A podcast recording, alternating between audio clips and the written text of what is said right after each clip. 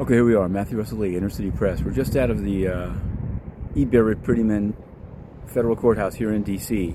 We went in for U.S. versus Pras Michel, but I have to tell you, although the openings hopefully will be tomorrow, it was another day, a third day of jury selection. They've now reached a group of uh, panel of 36, and we'll exercise some peremptories and then strikes, and then that'll be that. So we'll hope to have more on that soon. Um, up in New York, Guo Wengui has been granted a bail hearing. Whether he'll prevail, I don't know. But April 4th, we'll cover that as well. But we covered here the Proud Boys trial of Tarrio, Nordean, Pezzola, uh, et al. And uh, they had a, a, guy called Aaron. This was a sort of a pseudonym.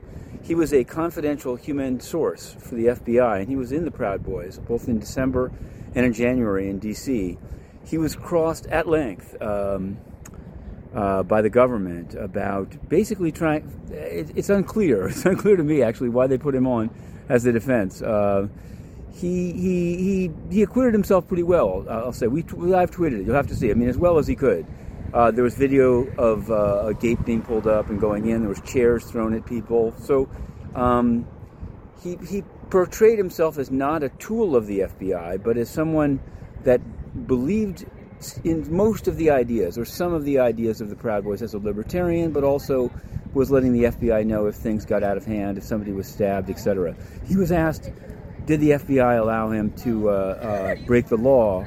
He said no. The prosecutor seemed to know that it was there was something he'd been allowed to hold that would be otherwise illegal, but it was never nailed down. So we, we did we live tweeted both. We've written up the morning so far. Probably do the afternoon soon.